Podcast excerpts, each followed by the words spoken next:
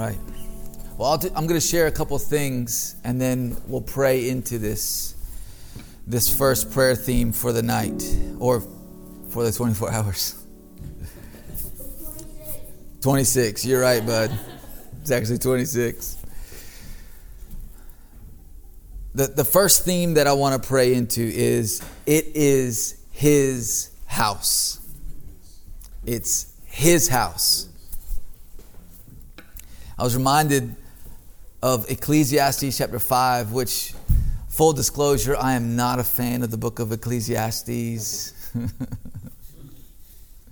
But I was reminded of one of the nuggets in Solomon's wisdom in the book of Ecclesiastes. And as we stand at the starting line of these 24, 26 hours, Solomon's words in Ecclesiastes chapter 5 are appropriate.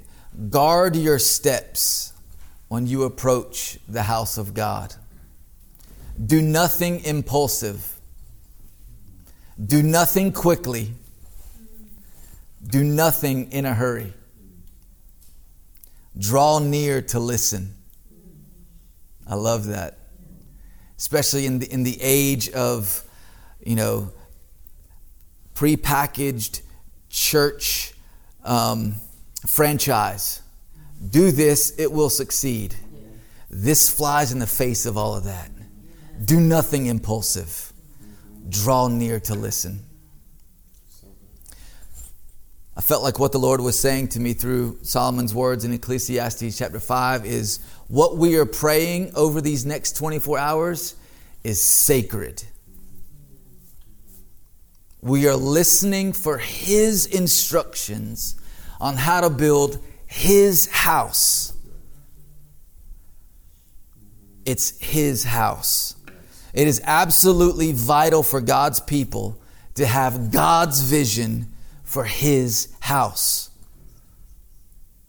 When we say church, the picture that comes into our mind, it must agree with what He imagines when He says church.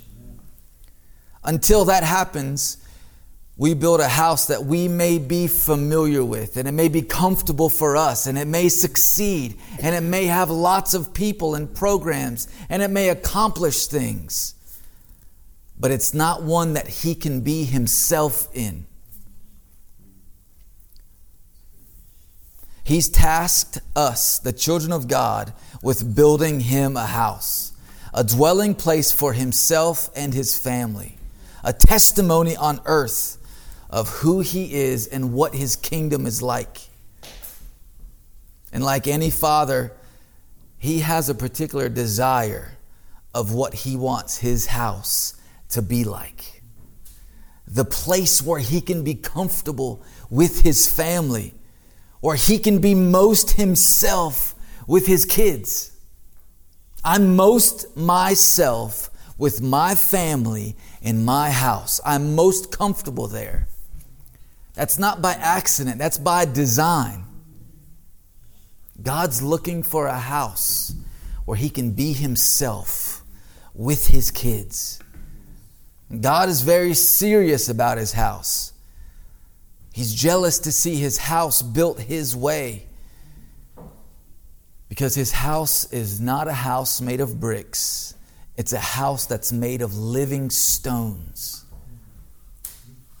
Each one of those stones has a name and a story and a personality and hopes and dreams. And each one of those stones in His house was purchased at a very high cost. The blood of His Son purchased each living stone that goes into the construction of His house. God is very serious about His house. You can tell if God built something or if it was built by man. Just look at what it's made of. Man builds with materials that decay over time and crumble. But God builds with materials that are eternal. Because when God builds something, it lasts forever. We all know the story of the Tower of Babel, where man tried to build a temple so tall that it would cross through the barrier the separation between God and man. And they failed, of course, because they built with their own wisdom, their own strength, their own intentions, their own design. What man couldn't do in Babel, God did at Pentecost. When God poured out His Spirit and filled 120 believers with Himself, He began the building process for His house that we are continuing right now. God's house will look like no other house. And it will declare to the world that this house was not built by the wisdom of man. This house was not built by the power of man. This house is not even of this age. It points to an age to come when the King Himself will live in this house. This is the house that God is building in California. And building this house must be our obsession. His house must be our obsession. Listen to how King David talks about the house of God in 1 Chronicles 29. I'm going to read verse 1 through 3. This is prior to David passing the torch to his son Solomon. David's making preparations for the house of God. Listen to how he talks about God's house. My son Solomon, whom alone God has chosen, is young and inexperienced, and the work of building this house is great, because the temple is not for man, but for the Lord. What a statement. This house is not for man, but for the Lord. That's a statement under the inferior covenant. But David had the revelation. This is not for man. This is for the Lord. And for the house of my God, I have prepared with all of my might. Moreover, I have set my affection on the house of my God. I love that. I've set my affection on the house of God. David was a man obsessed, and the object of his obsession was the house of God. The reason that David was obsessed was because God is obsessed. God said that David was a man after His own heart. The desire that is in God's heart was in David's heart. A house for my name, a house for my family. David said, one thing I desire, that I would dwell in that house all the days of my life. One thing.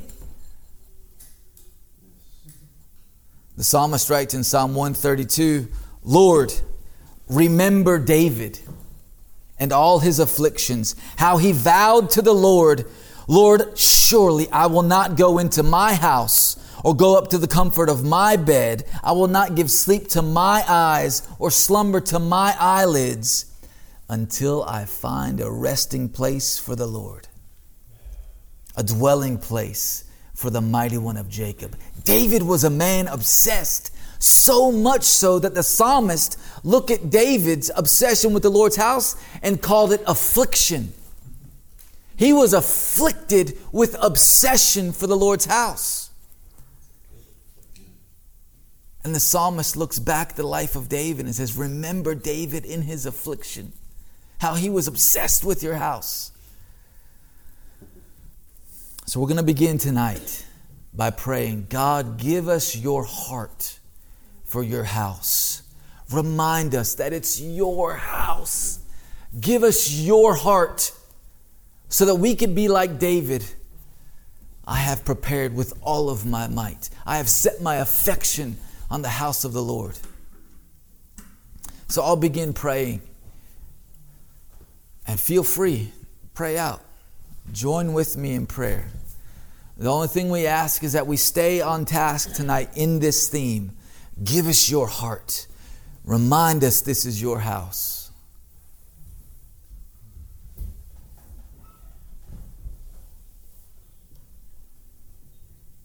Lord, we acknowledge that everything that we do that is called church is unto the building of your house. Lord, I pray that you give us the grace, the wisdom, and above all that right now, Lord, your heart for your house. Lord, I pray that we would be a people obsessed with your house. Lord, that even the next generation that comes behind us, that they would look at us and they would say, remember my father's affliction, how he was obsessed with the faithful building of your house. Lord, in this age where there is so much distraction of what church is and what church needs to look like and be, Lord, give us your heart for your house. Remind us that what we do in church is unto building your house.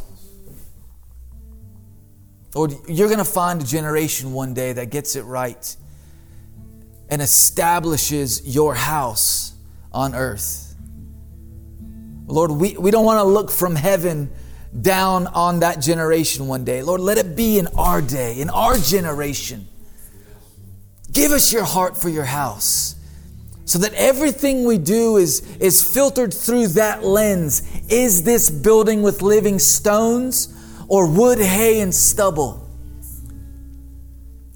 Will what we are doing as a church last in the fire? Because Lord, everything's going to be tested by fire. And what we build is going to be revealed in that day. God, if we build with your heart, it will remain.